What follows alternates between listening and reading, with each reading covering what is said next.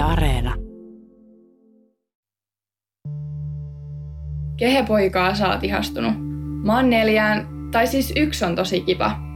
Kahteen mä oon ihastunut ja siihen yhteen rakastunut, ja jokainen asuu eri paikkakunnilla. Noin Pia kirjoitti kesällä 88 parhaalle kaverilleen Tiinalle.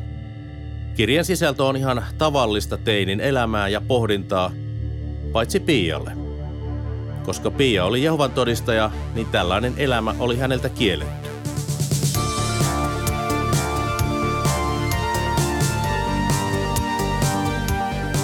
Mä olen Marko Niemi ja tämä on viimeisen johtolangan kolmannen kauden neljäs jakso. Tässä jatkan siitä, mihin viime jaksossa pääsin, eli pohdin, oliko Pia ajautumassa kauemmaksi Jehovan todistajien tiukasta otteesta. Hän oli syksyllä 88 aloittanut uudessa opinahjossa, jossa tutustui myös uusiin ihmisiin. Turussa ympyrät olivat isommat kuin Piikkiössä tai Paimiossa. Ja sitten keväällä oli ollut se luokkaretki Ahvenanmaalle, jossa Pia nautti iltamenoista kuin kuka tahansa teini.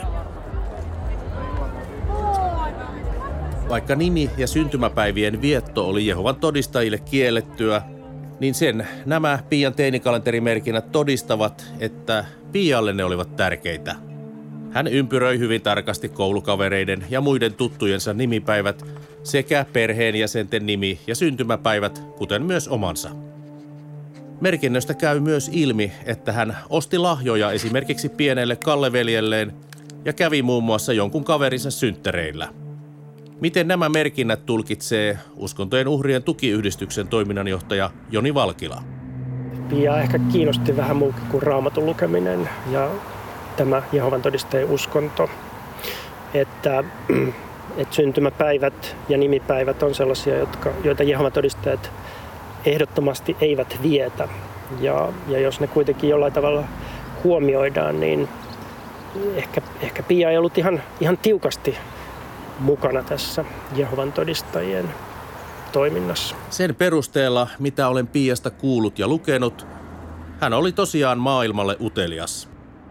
Poppi soi Pia mankassa ja sydän sykki kaukorakkaudelle sekä vähän myös tutummille lähiseudun pojille.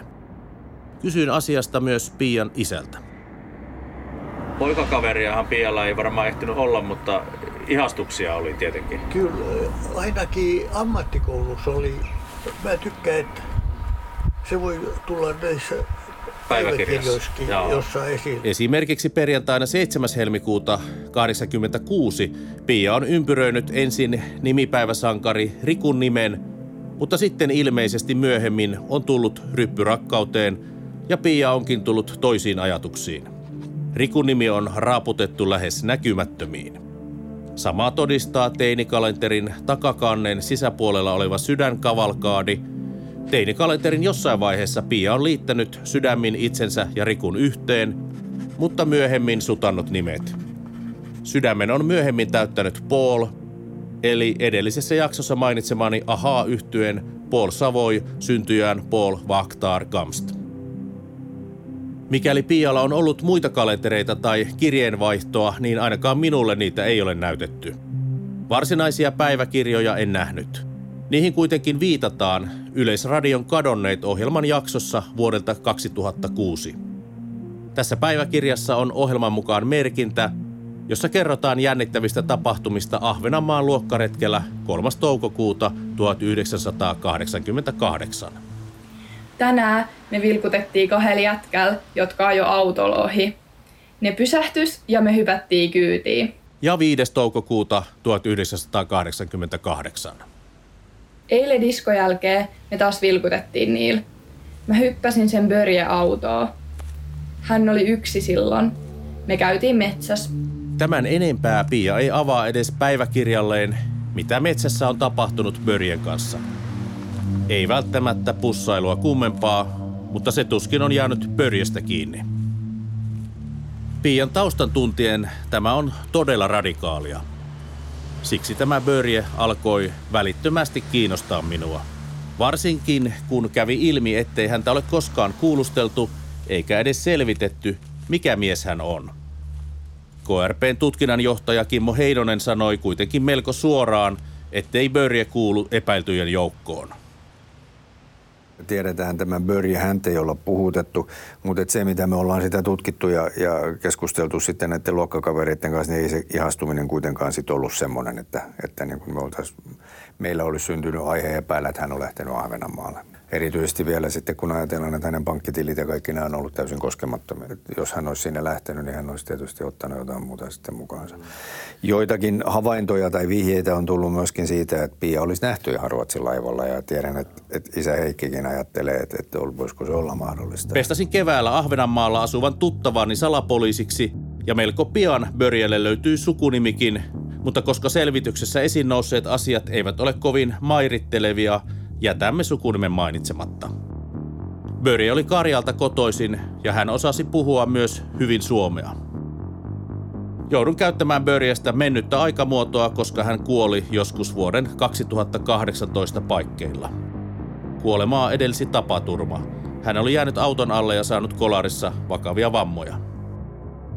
En tiedä, millainen nuori mies Piaa ajelutti autolla ja kävelytti metsässä Ahvenanmaalla toukokuussa 88, mutta hänen myöhempi maineensa ei ole kummoinen.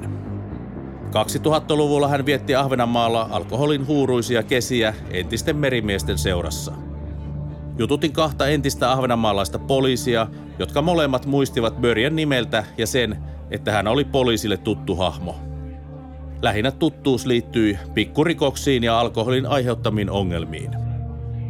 Sain tietää, että Ahvenanmaan sosiaalitoimi vuokrasi Börjelle huoneen majoitusyrityksestä 2000-luvun alkuvuosina, joten lähestyin majoitusliikkeen pitäjää ja sain vastauksen. Matkailualan yrittäjä kertoo tunteneensa Börjen. Hänen pitkähkössä vastauksessa ei paljon positiivisia asioita pian vanhasta ihastuksesta nouse esiin.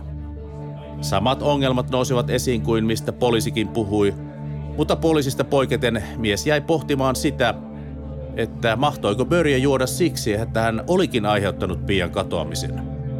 Tämä on tietenkin spekulaatiota vailla mitään totuuspohjaa, mutta ajatus on kieltämättä kiinnostava. Luokkaretki keväällä 88 saattoi todella olla Pian ensimmäinen kokeilu, miltä vähän vapaampi elämä maistuisi. Ahvenanmaa oli hänelle varmasti kuin toisesta maailmasta verrattuna siihen, miten suojattua ja tarkasti säänneltyä elämää hän vietti kotona piikkiössä ja Paimion Jehovan todistajaseurakunnassa. Kuten päiväkirjasta käy ilmi, luokkaretkellä hän antautui diskosykkeen vietäväksi luokkakaverinsa kanssa ennestään tuntemattomien nuorten miesten mukaan autoajelulle ja jopa metsään kahdestaan Börjen kanssa – Vähän vaaralliselta kuulostava reissuromanssi on täytynyt olla huippujännittävä kokemus Pialle.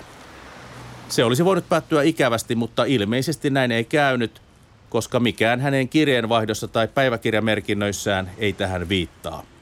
Oikeastaan päinvastoin, kuten seuraava Tiinalle kirjoitettu kirje osoittaa. Mulla oli hirmu se hauskaa luokkaretkellä. Jos joku, niin mä osasin nauttia, kun mä menin keskellä yöt ulos, vaikka ei olisi saanut. On rytmiä, että mulla ääni.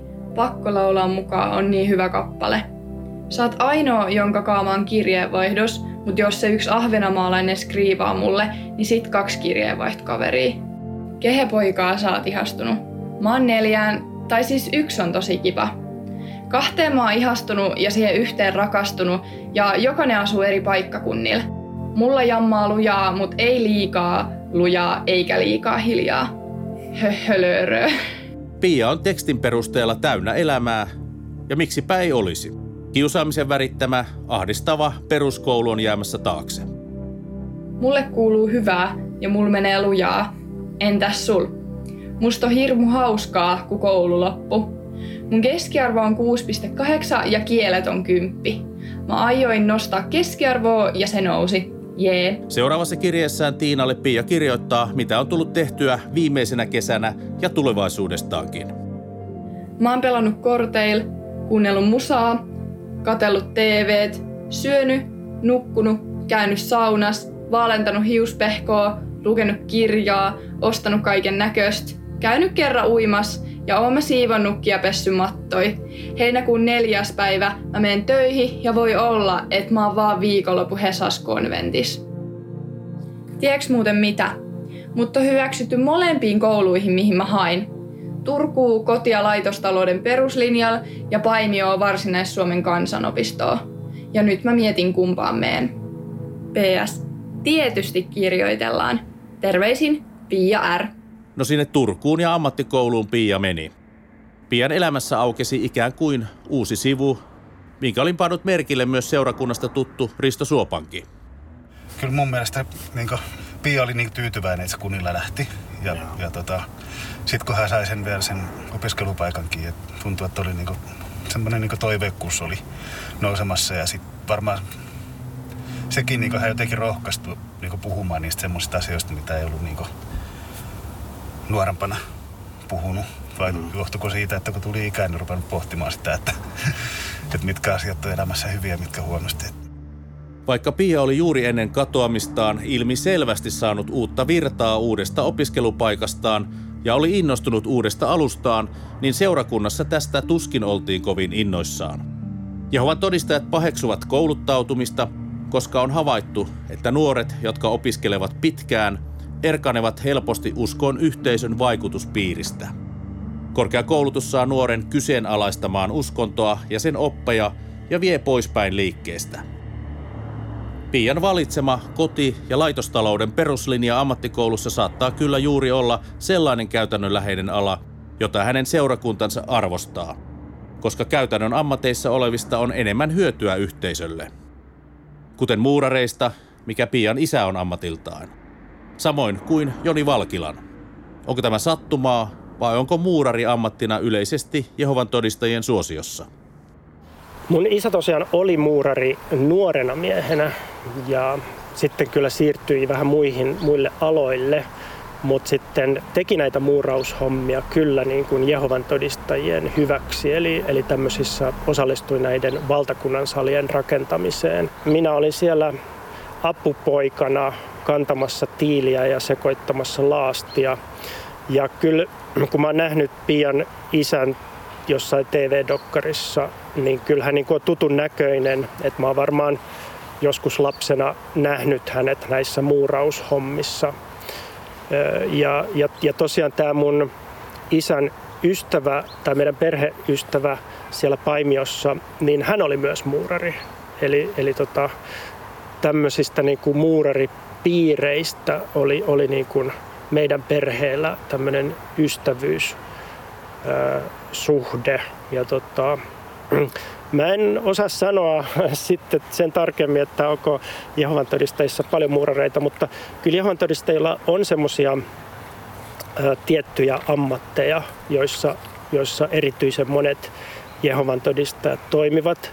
Ja ne on tyypillisesti sellaisia ammatteja, jotka ei välttämättä vaadi kovin pitkää koulutusta. Koska Joni mainitsi nähneensä Pian isän lapsena ja puhui perheystävistä Paimiossa, niin on kysyttävä, että onko Pian kotiseurakunta Paimiossa hänelle tuttu lapsuudesta. Joo, itse asiassa sillä tavalla, että itsekin olen käynyt siellä lapsena, että mulla oli mun perheellä oli siellä perhetuttuja ja vierailtiin useinkin Paimiossa. Ja Kävitte kokouksessa? Varma, varmaan, mulla ei nyt ihan tarkkaa muistikuvaa, mä olin aika pieni lapsi silloin kun olen siellä käynyt. Mutta... Onko mahdollista, että olisit jopa nähnyt tai jutellut Pian kanssa? Kyllä se on hyvin mahdollista, mutta, mutta tota, koska Pia oli mua käsittääkseni kaksi vuotta vanhempi, että, että me ollaan niin melko samanikäisiäkin. Jos luokkaretki oli Pian ensimmäinen kokeilu uskaliampaan teinimeininkiin, niin oliko lokakuun seitsemännen päivän ilta toinen kerta. Ahvenanmaalla hän koki ripauksen romantiikkaa ja jännitystä, mikä tuntuikin yllättävän kivalta. Ottiko Pia toisen riskin ja hyppäsi taas joidenkin tai jonkun tuntemattoman autoon? Uskontojen uhrien tukiyhdistyksen Joni Valkilalla on tähän oma teoria. Sä puhuit mulle puhelimessa aikaisemmin, että äh, tämä kuuluminen Jehovan todistajiin voi tavallaan altistaa tällaisille vähän vaarallisillekin seikkailuille. Kerrotko tarkemmin, mitä tarkoitit? Joo, tosiaan tarkoitin sitä, että kun Jehovan todistajan nuorilta on kiellettyä kaikki tämmöinen seksuaalisuuteen liittyvä Ja kun, kun sitten jotkut kuitenkin haluavat vähän tutustua seksiin tai, tai vastakkaiseen sukupuoleen tai mihin nyt sukupuoleen ikinä haluavatkaan tutustua, niin tota, äm, se Jehovan todistajan nuorten tilanne voi mun mielestä altistaa tällaiselle, e, tällaiselle vähän vaaralliselle seikkailemiselle. Et kun, kun se ei niin kuin luvallisesti ole mahdollista, niin, niin sitten kun se tehdään hyvin tarkasti salaa, vaikka jossain luokkaretkellä Ahvenanmaalla, tai sitten jos, jos siellä sitten vähän niin kuin kot, lähempänä kotoa lähtee seikkailemaan, niin, niin siinä niin kuin Jehovan todistaja nuoren pitää sitten jotenkin varmistua siitä, että eihän tämä nyt varmasti niin kuin paljastu kenellekään tämä seikkaileminen. Että et tavalliset nuoret ei ehkä ole, äh, ole niin kuin, niin kuin sellaisessa samassa tilanteessa, vaan niin kuin, niin kuin ehkä, ehkä no, norminuoret voi niin kuin, äh, vähän enemmän paljastaa jos ei nyt vanhemmilleen, niin vaikkapa sisaruksilleen tai ystävilleen jotakin siitä, että mitä he ovat tekemässä, että ketä he ovat tapaamassa tai minne he ovat menossa. Mutta Jehovan todistajan nuoret saattaa olla tämmöisessä tilanteessa, että he ei uskalla kertoa kenellekään, ei, ei niin kuin yhtään kenellekään ystävälleen tai sisarukselleen tai, tai ja vielä vähemmän vanhemmilleen ei pysty kerto paljastamaan mitään, mitään tämmöisestä, tämmöisestä toiminnasta. Niin, niin siinä mielessä ehkä tämä Jehovan todistajuus altistaa nuoria tämmöisille vähän vaaralliselle, niin kuin liian salaiselle niin kuin tutustumiselle niin kuin, niin kuin seksiin. Kun nyt olen vielä entistäkin tarkemmin silmin käynyt läpi kaikkea materiaalia Piaan liittyen etsien viitteitä Pian mahdollisesta maailmallistumisesta eli jonkin tasoisesta erkaantumisesta Jehovan todistajista ennen katoamistaan, niin huomioni kiinnittyi yhteen kadonneet ohjelmasta napattuun Pian päiväkirjamerkintään elokuun 18. päivältä 1988, jossa hän kirjoittaa Mä oon selvästi rakastunut tai siis ihastunut yhteen jätkää. Kuka oli tämä rakkauden tai ihastuksen kohde?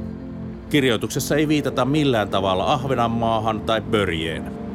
Minulla ei ole myöskään tietoa siitä, oliko Pian ja Börjen yhteydenpito ylipäätään jatkunut toukokuun luokkaretken jälkeen. Ihastus saattoi siis hyvinkin olla myös joku muu kuin Börje.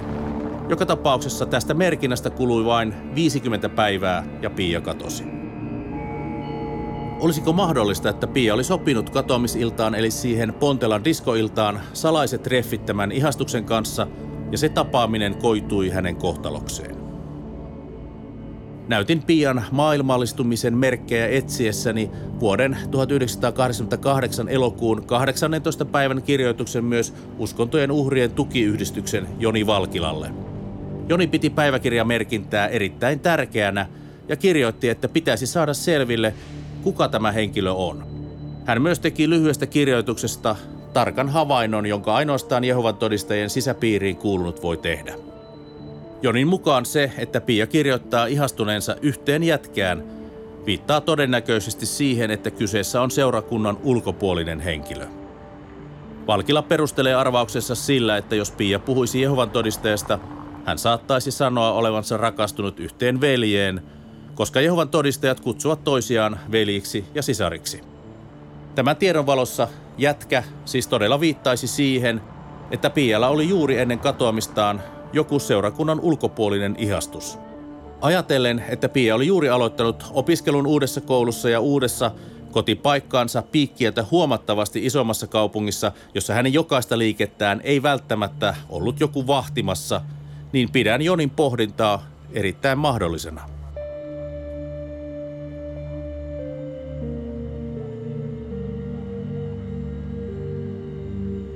En voi väittää tuntevani Pia Irmeli ristikankaretta, mutta olen saanut lukea hänen teinikalenterin merkintänsä ja kirjeenvaihtonsa viimeisen vuoden parhaan kaverin Tiina Ristimäen kanssa. Luonnollisesti olen jutellut usean hänet tunteneen ihmisen kanssa.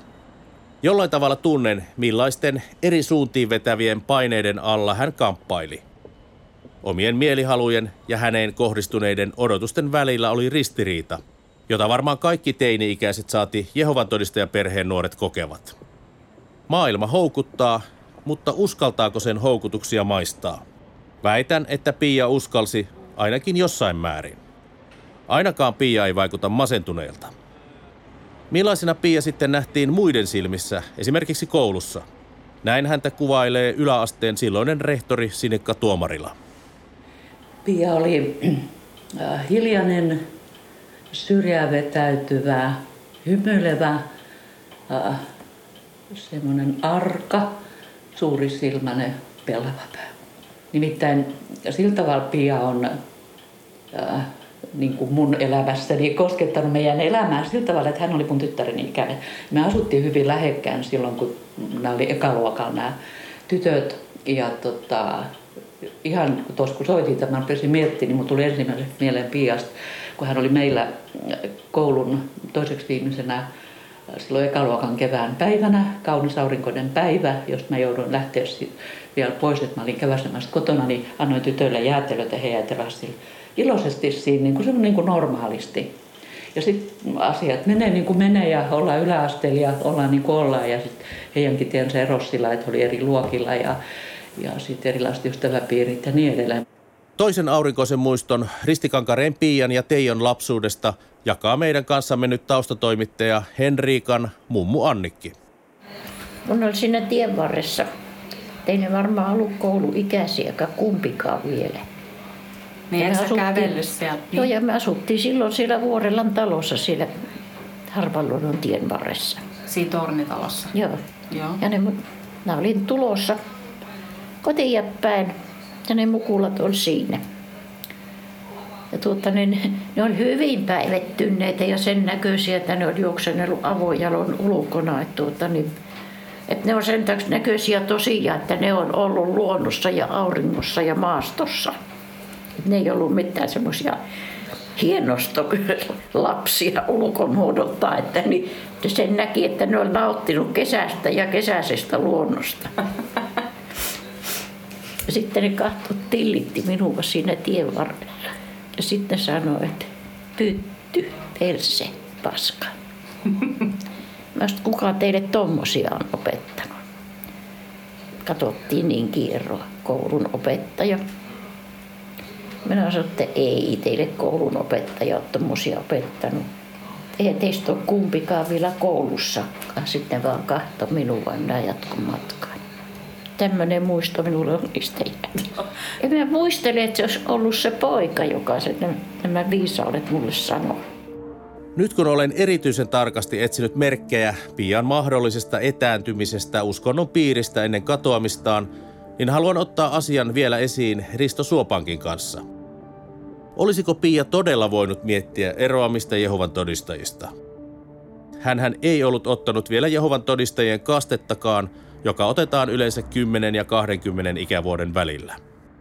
No mä luulen, että ihan kaikilla, ketkä, ketkä sen ikäisenä on siinä seurakunnassa. Että tota, ka- kaikenlaista tekisi mieli kokeilla just niin kuin, että joku semmoinen esimerkiksi diskoteekki, että mennään kuuntelemaan levyjä ja tanssitaan, niin kun sekin oli kielletty, niin, niin tota, semmoista niin kuin mun mielestä täysin viatonta.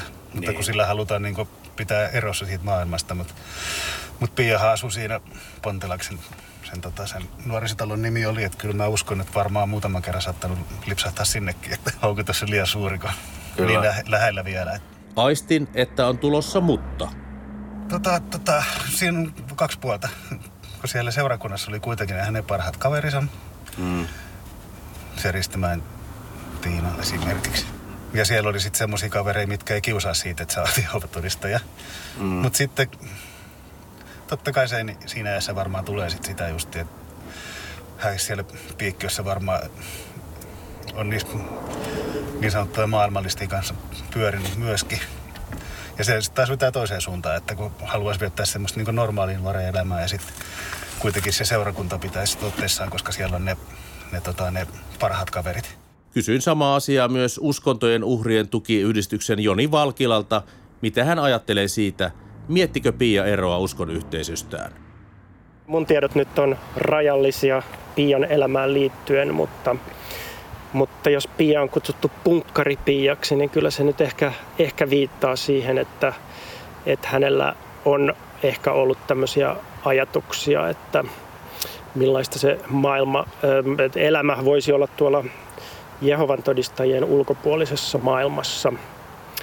Mutta tietysti Jehovan todistajanuoret on niin kuin hyvin, hyvin hankalassa tilanteessa tähän asiaan liittyen. He tietävät, että jos he eroavat yhteisöstä, niin he menettävät perheensä ja sukunsa ja ystävänsä ja koko yhteisön, koko heidän niin kuin siihen asti sen elämänsä. Et, et se se niin kuin eroa, eroamisen pohtiminen, niin, niin se on toisaalta hyvin, hyvin vaikeaa.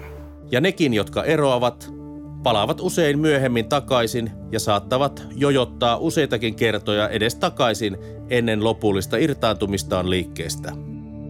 Se on kuitenkin selvää, että Pian elämä oli käymistilassa ja moni asia ennen hänen katoamistaan oli juuri muuttunut. Yksi konkreettisesti havaittava muutos oli tapahtunut hänen ulkonäössään, nimittäin. Kun ensimmäisen kerran tapasin Heikki Ristikankareen taustatoimittajani kanssa viime keväänä, niin päädyimme todella eriskummalliseen tilanteeseen. Yhtäkkiä Heikki alkoi väittää, että poliisi on antanut julkisuuteen väärän henkilön kuvan. Eli että kuva, joka on esiintynyt lehtien sivuilla ja mediassa, esittääkin jotain muuta tyttöä kuin Piaa. Olen 27 vuoden rikostoimittajan urallani kohdannut kaikenlaista, mutta tämä väite oli niin hämmentävä, etten muista sellaiseen aiemmin törmänneeni. Mikä tämä epäselvyys näistä Pian kuvista, kertoisitko sen nyt seuraavaksi? Niin, kun mä sanoisin, sanoisin äh, sitten, että ei toi Pia olla. Niin, tämä kuva, joka on niin. laajasti ollut lehdissä levityksessä. Niin, että ei se Pia ole. Niin poliisi sanoi, että juu, mutta se on semmoinen kuva, kun Pia kuvitellaan nyt olevaa. En oikein heti ymmärtänyt, miten muka kuva ei esittäisi Piaa. Kyllä kai poliisi nyt sentään tarkistaa asian ennen kuin se antaa medialle kuvan kadonneesta. Kuvassa hymyilee aurinkoisesti nuori nainen, joka on vähän vapautuneempi, itse varmempi kuin muissa Pian kuvissa. Vaaleat hiukset ovat vähän pöyhkeämmät kuin Pialla yleensä aikaisemmissa kuvissa, mutta mielestäni siinä on silti Pia. Miten tämmöinen väärinkäsitys on voinut päästä tapahtumaan? Siitä mä en tiedä. Mutta sillä oli joku selitys, että joku opettaja oli tunnistanut. Joo. Näyttänyt sen, antanut sen väärän kuvan. Onko se niin kuin luokkakuvasta vai mistä se on otettu tuo väärä kuva? Ei, mä en tiedä mistä mä otettu, mutta mulla on se käsitys, että poliisit löysi tämän ja otti vaan kuva ja se, se kuva pääsi mediaan. Tällainen uskomaton väite täytyy tietenkin selvittää. Niinpä menin ja kysyin asiaa suoraan tutkinnanjohtaja Kimmo Heinoselta. Tämä oli pitkään meillekin mysteeri tämä kuva, että, että, että voiko tämä olla Pia vai eikö tämä ole. Että kun katsoo noihin vanhempiin kuviin vertaa, niin yhdennäköisyyttä tosin on, mutta, mutta kuitenkin selvästi Pia on tässä nyt vanhempi kuin mitä noissa muissa, muissa kuvissa, mitä esillä on ollut. Ja, ja tuossa pari vuotta sitten me haastateltiin näitä Pian ammattikoulukavereita ja pyydettiin yhdeltä heistä kuvia, kuvia niistä koulukavereista ja sieltä löytyi tämä Pian kuva. Ja tämä on yhden hänen ammattikoulukaverinsa ottama kuva, jossa muistaakseni viisi tyttöä seisoo ja Pia on polvillaan siinä edessä. Ja tämä kuva, mitä on esitetty, niin on nimenomaan leikattu siitä, että tämä on ihan varmuudella tämä on Pia. Yksi peruste oli, Heikki näytti toista kuvaa, mikä oli ilmeisesti kans ehkä viimeisen vuoden aikana otettu, että siinä oli vähän lyhkäisemmät hiukset, mutta itse asiassa kun tuota kuvaa katsoo, niin nuo hiuksethan eivät ole valtavan pitkät. Ne näyttävät isommilta, koska niitä on krepattu. Et, et mun mielestä se ei, ei riitä perusteeksi tämä hiusten pituus. Joo, ja tässä, tässä selvästi, niin tässä on, on kuitenkin toikin, että Pia on myöskin tässä meikannut, mutta et, kun ajattelee, että hän aloitti sen ammattikoulun 88 syksyllä – Ja, ja tota noin, niin sitten hän katosi siinä jo lokakuussa. Silloin hän, niin kuin, se hänen ulkonäkönsä muuttui. Hän sel, selvästi hänestä tuli isompi tyttö. Hän alkoi käyttää enemmän meikkiä. Hän rupesi hiukan, niin kuin, hänen ulkonäkönsä oli huolitellumpi kuin aikaisemmin. Yksi tulkinta tästä kuvasekaannuksesta on sellainen, että Heikki isä hartaana uskovaisena kieltäytyy tunnustamasta, että oma tytär alkoi aikuistua ja ulkonäöltään vähän myös maailmallistua. Se estää häntä näkemästä aikuisempaa, vapautuneesti hymyilevää nuorta naista omaksi tyttäreksi. Tämä oli viimeisen johtolangan kolmannen kauden neljäs jakso. Seuraavassa jaksossa kerron teille erään amatöörisalapoliisin uskomattoman sinnikkäästä selvitystyöstä. Hän on käyttänyt Pian tapauksen penkomiseen aikaa ja vaivaa varmaan eniten heti tutkivien poliisien jälkeen. Tulette yllättymään, mitä kaikkea hän tietää Pian ja ristikankareiden perheen elämästä ennen katoamista. Jos sinulla on tietoa Pia Ristikankareen kohtalosta, ota yhteys suoraan keskusrikospoliisiin osoitteeseen tku.krp.poliisi.fi.